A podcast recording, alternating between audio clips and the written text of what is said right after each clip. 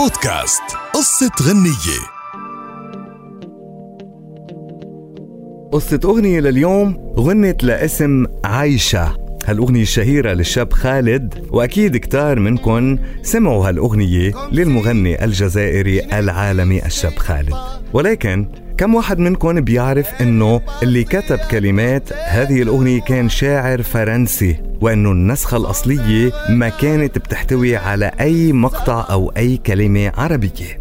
الأغنية اللي بتحكي عن محاولات شاب فرنسي عاشق لإقناع فتاة جميلة بحبه، فبيوعدها باللؤلؤ والمجوهرات والأشعار والعديد من الوعود الرومانسية الأخرى، ولكنها بعد عدة محاولات منه للفت انتباهها، بترد عليه وبتقله أنا ما بدي مجوهرات ووعود، أنا بدي حب حقيقي ووفاء وأهم شيء الاحترام.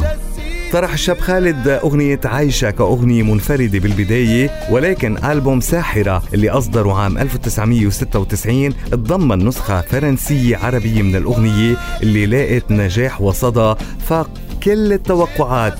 كتب كلماتها العربية الشاب خالد، والفرنسية كتبها الملحن وكاتب الأغاني الشهير جون جاك غولدمان. هالأغنية أعادت الشاب خالد للانتشار العالمي بعد أغنية ديدي، أصبحت هالأغنية الأكثر تداولا بدول المغرب العربي، خاصة بالأعراس وأعياد الميلاد لأي بنت اسمها عايشة. عايشة عايشة أنا نبغيك، أوه عايشة عايشة